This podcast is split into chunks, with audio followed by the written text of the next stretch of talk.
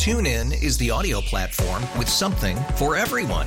News. In order to secure convictions in a court of law, it is essential that we conclusively. Sports. Got clock at four. Doncic. The step back three. You bet. Music. You set my world on fire. Yes. And even podcasts. Whatever you love, hear it right here on TuneIn. Go to tunein.com or download the TuneIn app to start listening. It's better over here. After investing billions to light up our network, T Mobile is America's largest 5G network. Plus, right now, you can switch, keep your phone, and we'll pay it off up to $800. See how you can save on every plan versus Verizon and AT&T at tmobile.com slash across America. Up to four lines via virtual prepaid card. Allow 15 days. Qualifying unlocked device credit service ported 90 plus days with device and eligible carrier and timely redemption required. Card has no cash access and expires in six months. Welcome to Overnight America with Ryan Wrecker on KMOX. Sponsored by Michael's Flooring, the flooring experts. Michael'sFlooringOutlet.com.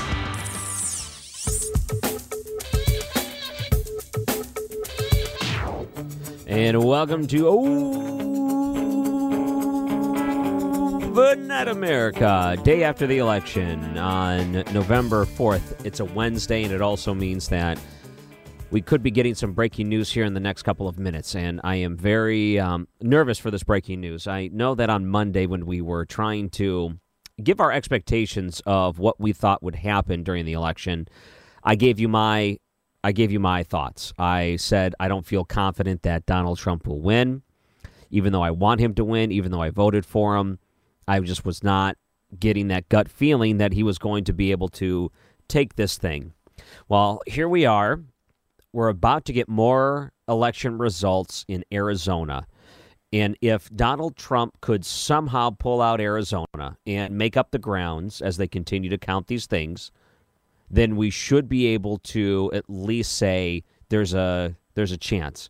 I think if Joe Biden definitively takes Arizona, and if this next update that they're about to give, the uh, results from it, it could mean the path to becoming president is slim to none outside of uh, the Supreme Court coming in and actually giving some sort of Hail Mary pass in the favor of a Donald Trump. So oh, we're watching it, and with the breaking news, the new vote totals coming in. I can't quite tell if that's actually them talking about it because they might be coming in as we speak right now. All right, hey, uh, how about this? In the studio, Nathan, can you bring up CNN real quick? I just want to hear if they're talking about some of these new totals here. I, I, I think they might be doing that. Okay, he's bringing it up now. I can't tell, and I'm, I'm trying to watch on the screen. It looks like they may be going over some of these numbers here that just came out. Now, I haven't seen them online yet. Maybe CBS has it on the wire, too. Okay, you got it? Let's take a listen. The votes. Uh, don't mean to put you on the spot, but do you have any sense of when we're going to see the rest of these? Um, Maricopa said that they are going to uh, do another upload uh, later tonight, uh, 10:30 our time, so 12:30 for you guys. Um, and then they have said that they're gonna do seven o'clock every night until they are done. Are these really? And I need it. I think we might have missed it. So we're gonna see what Arizona i- is going to be doing here in the way of the election results, and keep an ear out too. So actual, um, if we're looking at the electoral college right now, if Donald Trump keeps the lead in Pennsylvania, North Carolina, and Georgia, let's just say hypothetically he does, he'll have just the threshold of winning this thing. Let's say Nevada goes to, um, let's let's say Nevada even goes to Joe Biden, and it could just right come down to Arizona at this point. No, it says 84% of the estimated vote in, in Arizona were where we are before. Okay, so uh, maybe they haven't updated it yet. Still too close to call. I'm glad that they've backed off from Arizona because for a long time, yesterday, even during the election, they were trying to call it for Joe Biden, and it just didn't make sense because the areas were just not calculating correctly.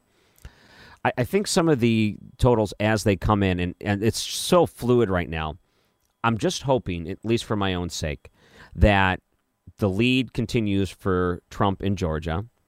I hope that North Carolina, if we get any update from them, will be nice. And whatever Arizona has, it at least shows that Donald Trump is not only keeping pace, but maybe coming back up, or at least could show he's taking the lead. This is what I hope doesn't happen tonight. I hope that when these numbers become more definitive and if they continue to give updates from Arizona, it shows that there's no chance for Trump in Arizona. That would be, to me, the worst. I know some people listening here would probably like to see that.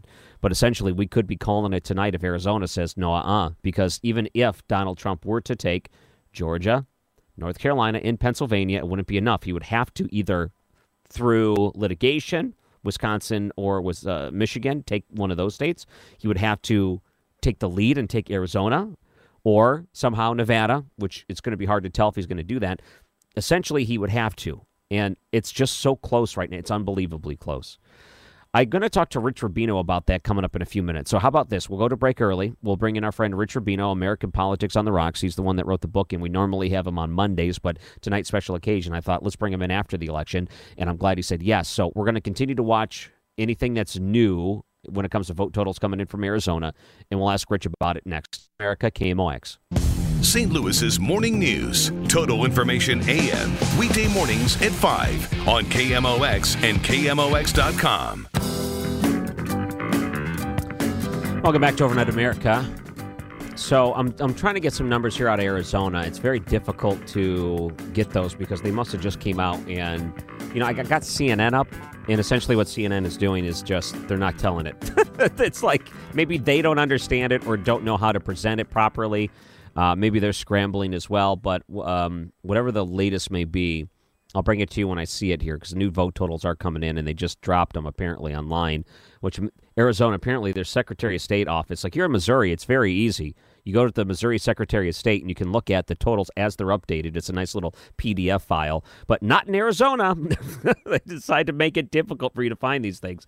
Um, let's uh, join our good old friend Rich Rubino, author of American Politics on the Rocks. Hello, Rich. How are you? I'm doing well, Ryan. How are you? Good. What a night, huh? Uh, so last yes. night wasn't that something?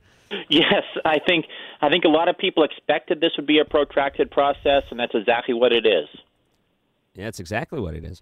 Well, I'm I'm trying to get the numbers here out of Arizona, and it's very difficult for me to find these properly. I just don't know. Um, I just don't know where exactly to get them because they were showing a reporter on TV trying to spitball some of these things, but I haven't seen the official ones that just came out. Um, but there's some on Twitter right now. Uh, it's it's just hard to tell. So I'm sure you're watching probably the same things I am right now. Oh yeah, just about every uh, just about every source um, imaginable right now. yeah. Well, they're still saying about 84% reporting. Some people on Twitter saying they're up to about uh, close to 99% reporting right now. So I just don't see what those numbers are yet. Whatever those are, when we're updated, we'll bring it to anyone that may be listening right now. So overall, do you have any general impressions of what you witnessed last night? Yeah, absolutely. And you know, it's I've heard nobody talk about this, but this is like there's such this is like eerily similar to what happened in 1916. William Jennings, you had um, sorry, you had Woodrow Wilson, the incumbent president, running for reelection. People were kind of um, kind of iffy about him. He had about a he he, he landed up he bar- he barely he had barely won won that won that election in 1916, but his slogan that year was America First, and it came down to California and you actually had a result where about six newspapers actually reported that night that Charles Evan Hughes was elected president because they thought that the results of California had given him the presidency. As a matter of fact, Charles Evan Hughes went to bed, and a reporter came. Reporter talk, talk, wanted to talk to a, the butler and said, um, "Can you can you get Mr. Wilson? Can you get can you get Mr. Uh, Hughes out there out to, to speak with me?" And he said, "No, I can't do that because no." He said, "I'm you know we can we." I'm sorry, we'll have Charles Evan Hughes come down and speak. And he said, he said, will, the, will you let the president come out and speak? And he said, well, he's not president. So, um, so that I mean, mm. it was just very similar. So eventually, they had, Charles Evan Hughes originally said there was going to be fraud, there was fraud, so they actually had to do a recount in California. They actually had, and then they did do the recount, and it determined that Wilson had actually won, barely won by less than four thousand votes. Some people in the Republican Party wanted Charles Evans Hughes to continue to contest it. He said, I'm not going to contest it. But there were other states, too, like New Hampshire. Woodrow Wilson won that year literally by 56 votes. So that's the thing that I think is most simple. That's really, it's creepy in many respects. Um, the other thing, I think, is that the Democrats have really lost their way with rural voters. and it really shows in this election, not only at the presidential level, but at congressional levels. I'm watching some of these congressional races. You know, Cheri Bustos, for example, the number four ranking Democrat in the House of Representatives, is on the verge of potentially losing her congressional seat right now. It's just about tied right now. Um, so she it could really go either way. And then you have other other folks like Collin Peterson, the chairman of the Agriculture Committee, um, just lost his seat, for example. A lot of these uh, conservative Democrats who got elected last time in the blue wave um, ben McAdam, for example, I'm sorry, Joe Cunningham, for example, in South Carolina, have all lost. And the other thing, and just the other big observation in my mind, anyway, is just simply about polling. And just, you know, I had predicted that this election, I thought, you know, I really didn't know. I'm not a prognosticator, but I thought this may be similar to Bill Clinton's victory over Bob Dole, about six or seven points. You know, Bill Clinton got 49%, Bob Dole got about 41%. But there really are a lot of these surreptitious Trump voters – voters in places that aren't really necessarily, um, you know, aren't people going to elucidate. They're not going to maybe even tell pollsters, but these people are voting for Donald Trump, and the Democratic Party has a problem because a lot of these are blue collar voters. Are people that voted for Bill Clinton in '92, voted for Bill Clinton in '96, voted for Al Gore in 2000, voted for Barack Obama twice, did not vote for Hillary Clinton last time, and and did not vote for Joe Biden in some cases this time around. And that's why they're in. That's why they're in the trouble they're in right now. Wow. You know, this is what I'm looking at and just trying to look at some of the possibilities of what could happen. So if we were going to look at the way the states are leaning right now, if you were to say, let's say Georgia, North Carolina, and Pennsylvania all go to Donald Trump, let's just say yeah. that happens. And still, for him, it wouldn't really give him reelection. It just would be shy. So that means he would have to take either Arizona or Nevada. Has Arizona or Nevada ever been the state that determines the election? No, um, Nevada. I mean, you know, it's fascinating that Nevada is even in play. Nevada is a state that remember this is a state that Donald Trump did not win last time. Um, this is a state that Hillary Clinton won last time, and you look at Nevada, and you got you got Las Vegas, very liberal. You got Carson City, you got Reno. You know, all these what Donald Trump did is he must have maximized the vote in what's called the cow counties, the area between essentially essentially Carson City and Reno on one end, and then Las Vegas down, Henderson down at the southern end. And he must have done extremely well in these that that part of the state. Um, in terms of Arizona, you know, Arizona is a state that the Democrat it is a state that's really starting to bode well for the Democrats in part because of the influx of the Latino vote, the suburban vote um, around Phoenix. Last time around, they elected some, and since they elected Congressman Hallahan, for example. They've elected some Democrats. Um, Kyrsten Simmons Sinema was elected in the in the United States Senate last time around. This time around, Mark Kelly just eviscerated uh, Martha McSally in a Senate race in Arizona, one of the few pickups that Democrats have. Um, but Arizona, go back to 19, from 1948, Harry Truman won it. Only one Democrat since 19 since Harry Truman won it, and that was Bill Clinton in 1996. Now it looks like it's going the way essentially of states like Virginia and Colorado. It's becoming a purple state, and it looks like it may potentially become a blue state. Whereas Republicans, you know, have to on the other side, they have to kind of offset that by making a state like Minnesota, which is becoming more and more Republican, you know, a state that no Democrat has no no no Democrat has lost since 1972 when Richard Nixon uh, eviscerated uh, George McGovern, but that state tends to be going a little bit more Republican. But no, it has not been it has not been a deciding factor. California, though, was the deciding factor, for example, in the 1916 election, or Florida, certainly Florida and New Hampshire, for that matter, being the deciding factors in the uh, 2000 election, for example, or even Texas and Texas and Illinois for back in 1960. I want to try to preface what we thought before the election, at least the way things were polling. They made it look like there was, you know, a 10 point lead or whatever for a while there, um, and maybe some of the major polls started to concede and say, no, Joe Biden only has an eight point lead going into it. So, as it turns out, much, much closer than a lot of the national polls, just like in 2016, who, where they had their issues with trying to get the, the accuracy of what the national feel was. But the same thing kind of happened again. It was, a, it was something that gave a lot of people reserve and a lot of criticism going to the polling yet again. So, I'm curious what you think might have happened. Why do you think after some of the issues in 2016 that they couldn't really accurately count what is the real polling of the two candidates and, you know, you talk about rural America and some of these places that are more diff- difficult to pull. Even after knowing they got burnt and really humiliated in a way because everyone talked about just how wrong they were, you would think they would have every incentive to try to get it as close as possible. But then again, it didn't look like they did it this year.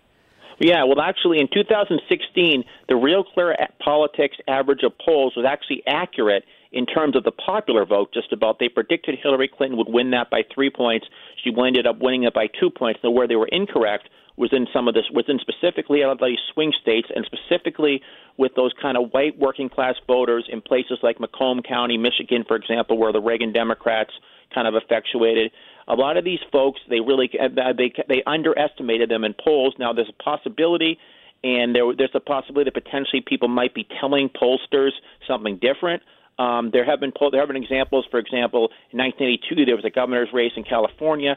Tom Bradley was an African American. He was the Democratic nominee, and a lot of people were telling pollsters that they were going to vote for him. So as a result, people were saying a lot of reporters were saying Tom Bradley's going to win by seven, eight, ten points. He ended up losing. It's called the Bradley effect. So there have been examples in history where people don't want to say who they're supporting and potentially are saying something different but it also just could be that there's such a the Trump campaign has just outpaced uh, the Biden campaign in terms of the ground game and in terms of rounding up the score in a lot of the in a lot of parts of rural America.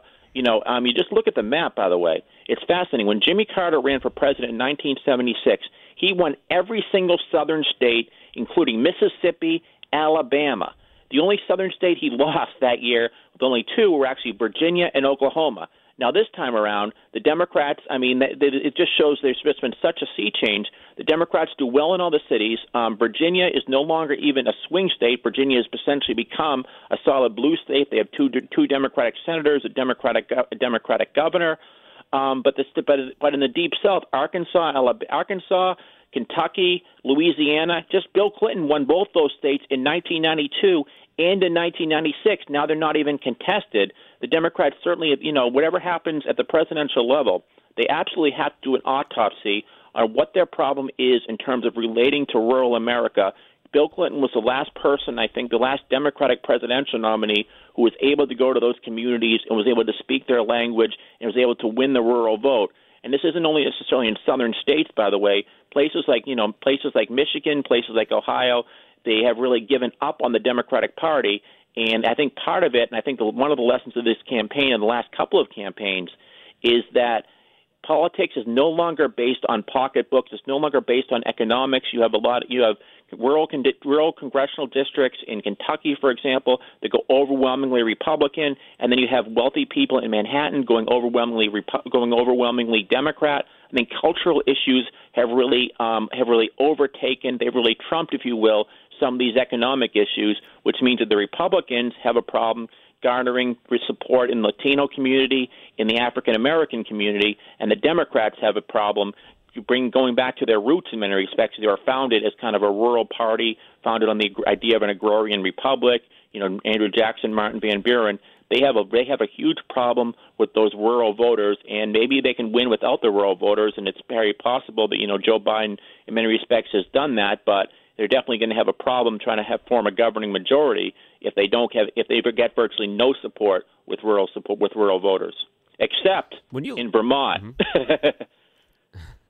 when you look at the, the one exception. Map, yeah, and you kind of look at the electoral college map, and you look at the different states, red states, blue states. I'm wondering if you think this map looks similar to any other elections. Do does the pattern that you're seeing, which states were going, remind you of any other presidential election? Yeah, but it reminds me of the uh, the opposite side. It used to be, um, you know, you look at the you look at any you look at the maps of Woodrow Wilson, you look at the maps of John G. Davis in 1924. It was always that the Democrats, the solid South, was not even contested. You know, Herbert Hoover was the first Republican to actually win the state of Texas. Warren G. Harding won Tennessee in 1920. He kind of he was seen as, oh my gosh, a, Demo- a Republican actually won a state in the South. So where were Republicans winning? Well, Herbert Hoover in 1932, when he ran for reelection, he only won. He essentially did his best. His best region in the country was the Northeast.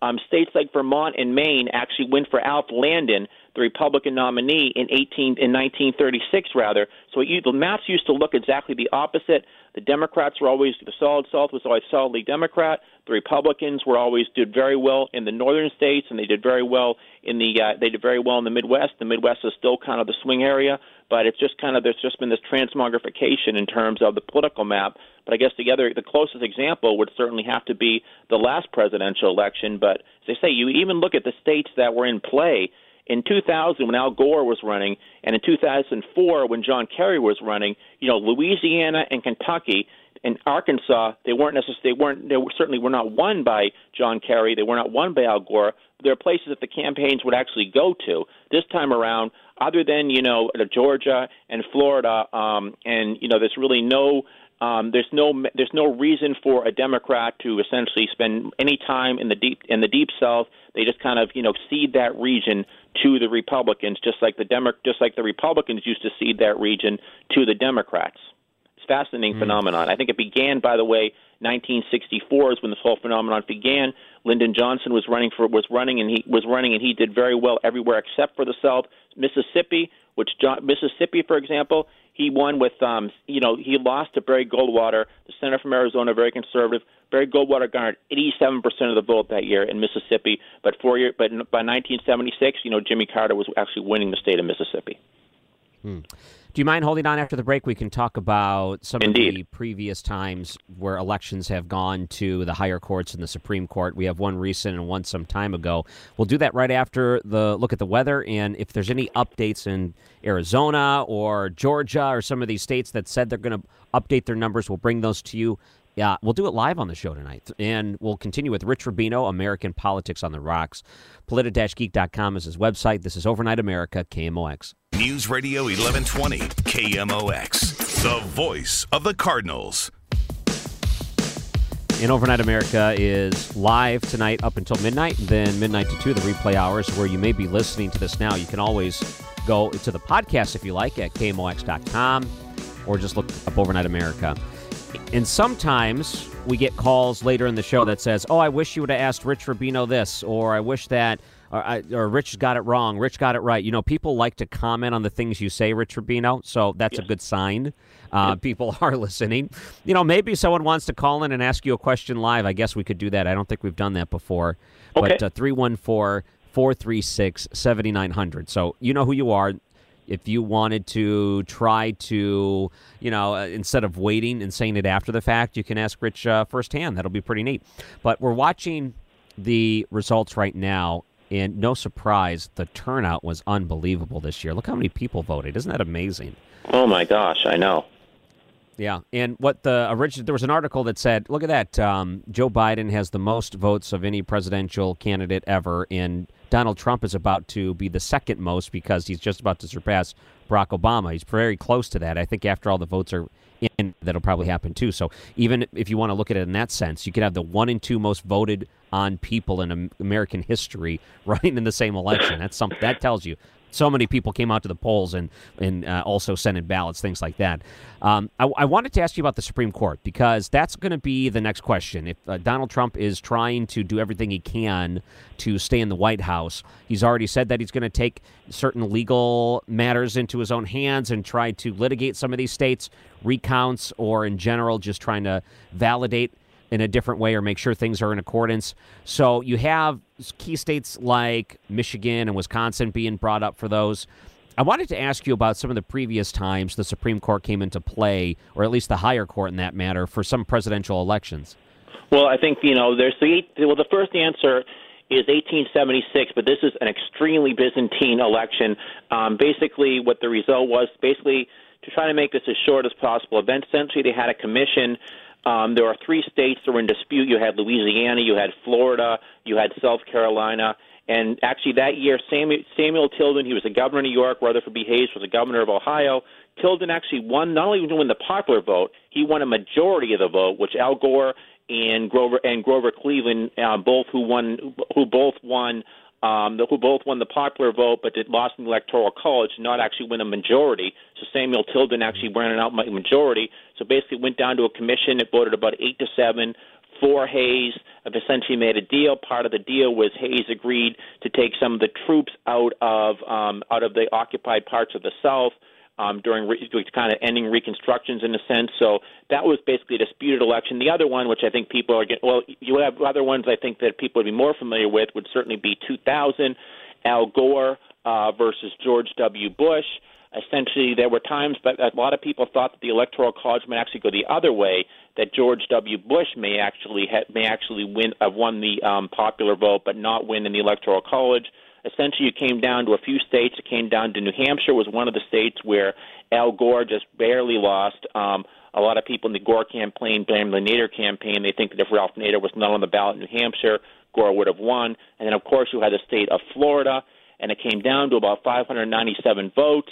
And essentially, Kathleen Harris, Kathleen Harris, who was the Secretary of State at the time and a Republican, who'd actually helped to run the Florida campaign for George W. Bush, an ally of Jeb Bush, the governor of Florida, um, awarded the state to George W. Bush. It went all the way to the Supreme Court. They kept on challenging it and in a five to four decision with the conservatives ruling one way, the liberals ruling the other way. Um, kind of the swing vote at the time was uh, was Sandra Day O'Connor, and they essentially ruled to stop the recount. And um, George W. Bush at that time became president. Al Gore conceded.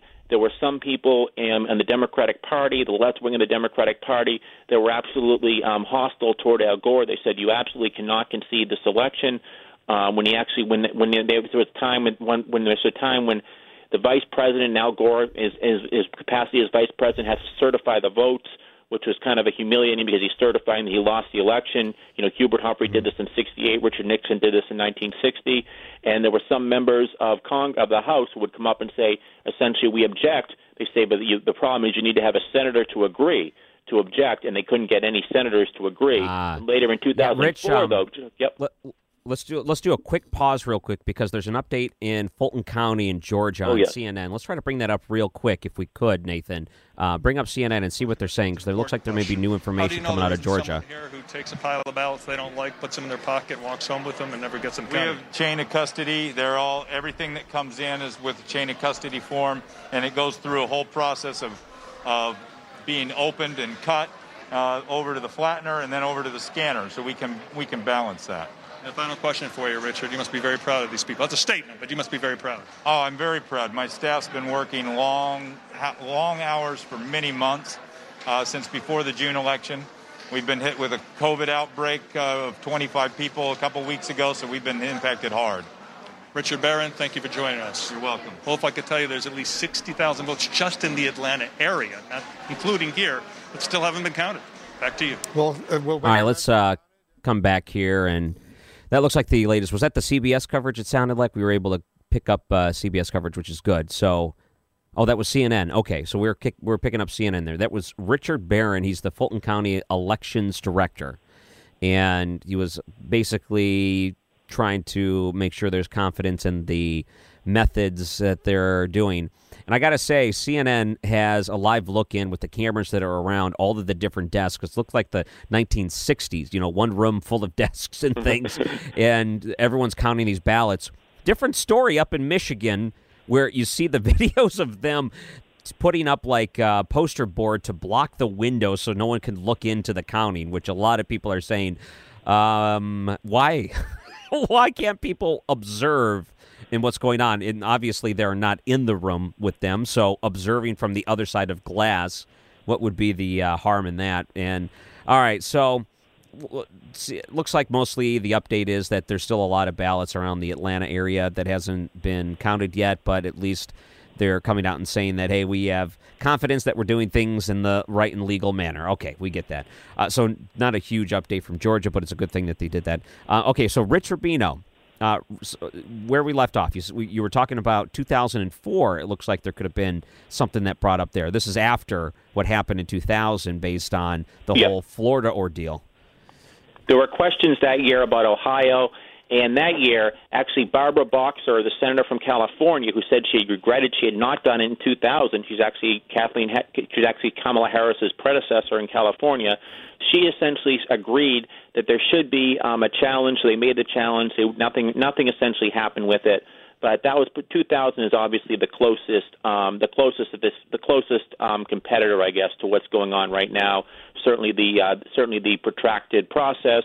So then Al Gore essentially gives a concession speech, and a lot of people say he was very gracious. He talks about how he strongly disagrees with the decision, but he's essentially, but he essentially respects it. And he says, "I'm going to go home to Tennessee and mend some fences because if he had won his home state of Tennessee, he would have won the um, he would have won the presidency. There were so many factors that year that Al Gore, I'm sure, just you know when you get when you lose an election that close and you think you probably won it, for one thing you probably think about more than anything else is what if Bob Graham, who had never lost a state, our state race in, Flor- in Florida, he was a senator, he was a governor, he had a job approval rating over 60%. What if he was my running mate instead of Joe Lieberman? Would that have given me those 587 votes in Florida?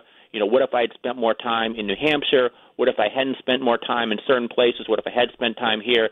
It's just like, um, you know, I, I think you could probably say the same thing for for Donald Trump, he's probably, or for that matter, Joe Biden. For Donald Trump, he probably could say something to the effect of, "What if I had spent more time, you know, here? What if I had spent more time in Wisconsin?" But you know, to his credit, two things he did that were very smart. One of them is he the last campaign appearance was in Grand Rapids, Michigan, um, when a lot of people thought that he had actually that Michigan was essentially had gone to Joe Biden and Joe Biden was going to win by five or six points. The campaign of Trump's knew how important Michigan is. The other thing he did he went to Nebraska last week, and it was fascinating the fact that he went to Nebraska. And Nebraska does what Maine does. Essentially, they can, they they do it by con- their electoral votes by congressional districts. So whoever wins the national, whoever wins the popular vote in Nebraska garners the two electoral votes. Then the rest is based on congressional district. So people say, well, why is he spending time in Nebraska for that one electoral vote? Well, he didn't win the electoral vote, but he knew that potentially that could be the one vote that could have gotten him up to 270. So he did spend time there. And Joe Biden, I think, clearly made a couple mistakes. One of them was spending so much time in Texas.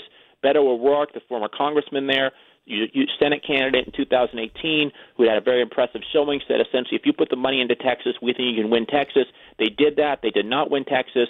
And also the fact that Joe Biden essentially went to Iowa, Senator Harris went to Iowa, and they really, and they not only did they lose Iowa pretty handily. They also lost the Senate seat in Iowa, and they lost a congressional seat in Iowa too. Though that was time that they could have been spending in Wisconsin. They could have been spending in other places. They could have been spending even in Georgia and in Pennsylvania, where I think Joe Biden actually did spend quite a bit of time, though. Well, you could uh, you could be Bloomberg right now, looking at a hundred million not well spent. but you know what? He um, did win American Samoa in the Democratic primary, so he will always have that on his resume. That you know he did better in American Samoa than anybody else in the Democratic Party. Yeah, and how much did it take to get that? I don't know. Um, one other thing, and he had four um, page you know, staffers there. well, I wanted to. Uh, looks like we got Bob calling in. He did have a question for you. If you'd like to take it. Yes. Yeah, let's do that. So, Bob, welcome to Overnight America. You're on with Rich Rubino. Thank you very much. Um, I noticed that I I've worked in the polling place before, and when they were short a Republican or a Democrat, that they had used like two Democrats or two Republicans to replace it, just to make things flow. You know. So I was wondering how did they have this problem in Pennsylvania, where they were opening ballots and things how, how did they do something like that? They were opening stuff before they were supposed to. Mm. Okay, uh, Bob, thank you very much for your call. So, Rich, he's, he's I, I, guess he's talking about uh, in certain states and the way that they handle the mail-in and the early voting. Um, you know, depending on when you're supposed to count those, process those, are you supposed to hold on to them and then open them up after the fact?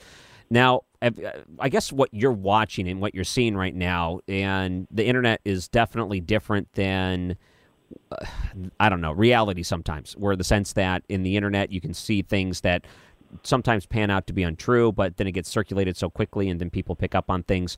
I have seen some pretty legitimate arguments, and some even coming from Trump's team, about things being done not in a legitimate manner, and that's why he's going to contest or at least bring up the point, like recounts and whatnot. And and then people show up certain numbers of voting patterns that look irregular. They say maybe we should look into this because the race is so close.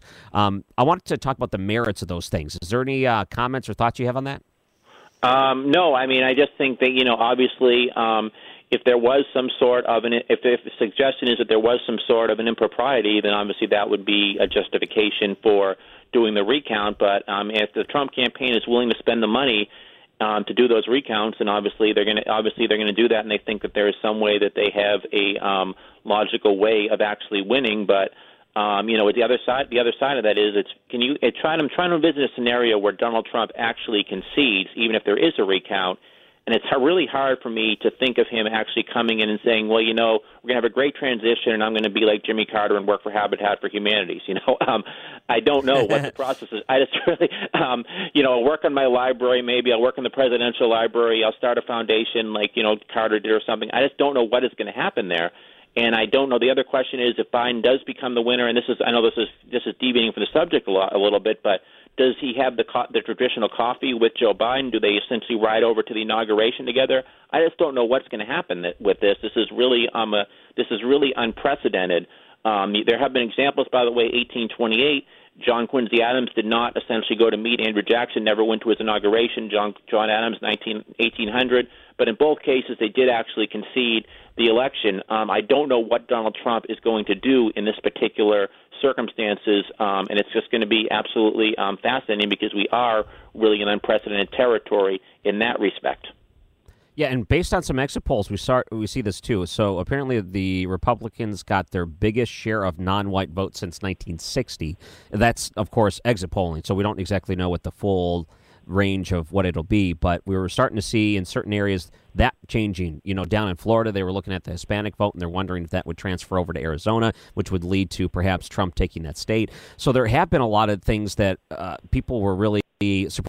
Um, some things that I started wondering because we saw in our own impressions of what was going on in some of the different places, and people were wondering if it was just kind of a small group or if it was more of a bigger indication of what could be happening in the Re- Republican Party. That surprised a lot of people too. The African American vote, people were looking at 18% was the exit polling, I believe, for black males, and then it was I think 8% for females, which is roughly double for women, and then it was like maybe a six point advantage from the last time for men. So some of these things that uh, could be changing in a lot of these different states, not just the rural areas, maybe some of the demographics and um, for what the parties would traditionally rely on and try to build on. So uh, I just wanted to point that out real quick because I know we got to go and there's so much that goes on in this. Rich, if people wanted to look you up online, where can they find you? Yep. Uh, you can just go. You can either go to www.polita-geek.com. You can see some interviews there, or just actually go to my Facebook page, Rich, and then last name Rubino, R-U-B-I-N-O, and you can see my interviews there as well. Or just go to Rich Rubino Paul over at the, over at Twitter. Rich Rubino Paul on social media. Look him up, and we try to link and re, uh, retweet things on social media, so you can always get links that way too. Rich Rubino, thank you again for coming on, doing a second time this week, and uh, who knows, maybe by Monday next week we still won't know. Yeah, unfortunately, this is a very uh, boring uh, pedestrian election, but I was glad I could come on anyways. so boring, I know. Rich Rubino, uh, he's uh, always with us on Monday, so I'm glad that we got to spend some time with him today.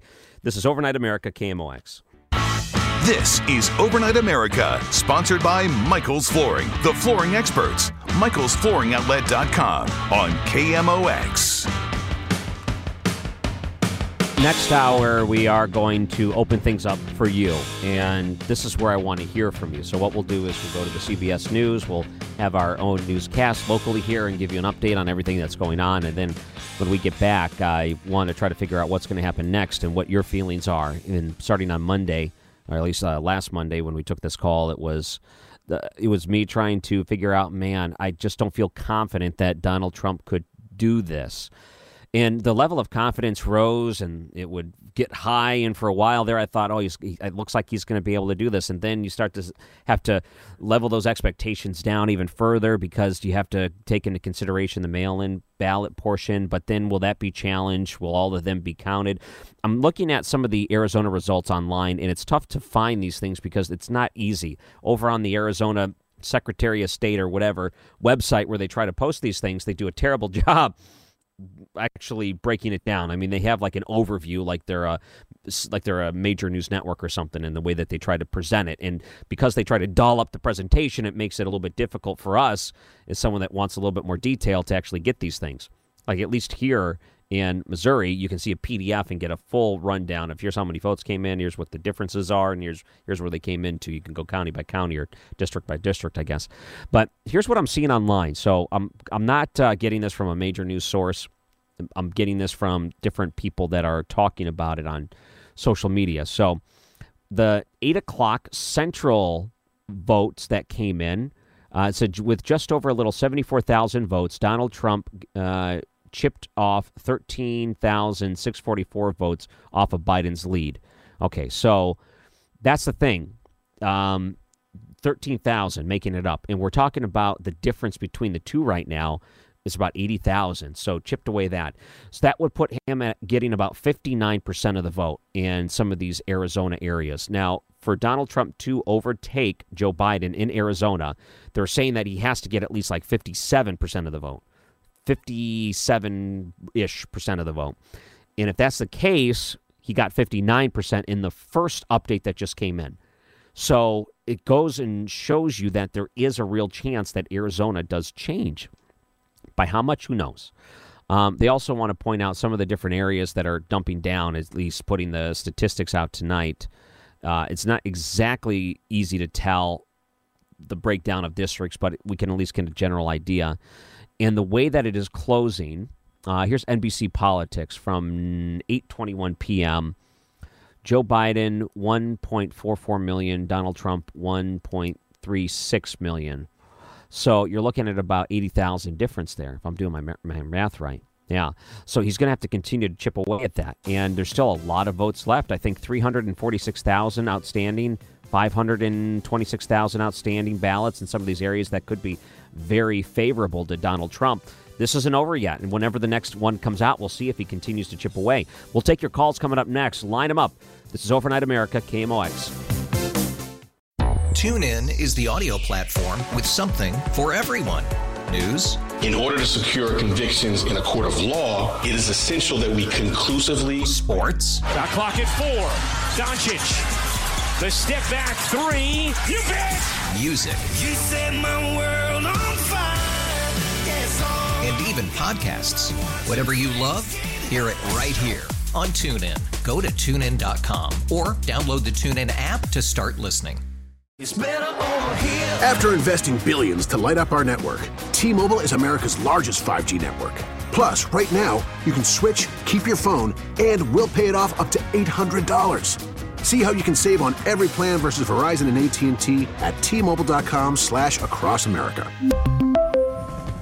Up to four lines via virtual prepaid card. Allow 15 days. Qualifying unlocked device credit service ported 90 plus days with device and eligible carrier and timely redemption required. Card has no cash access and expires in six months.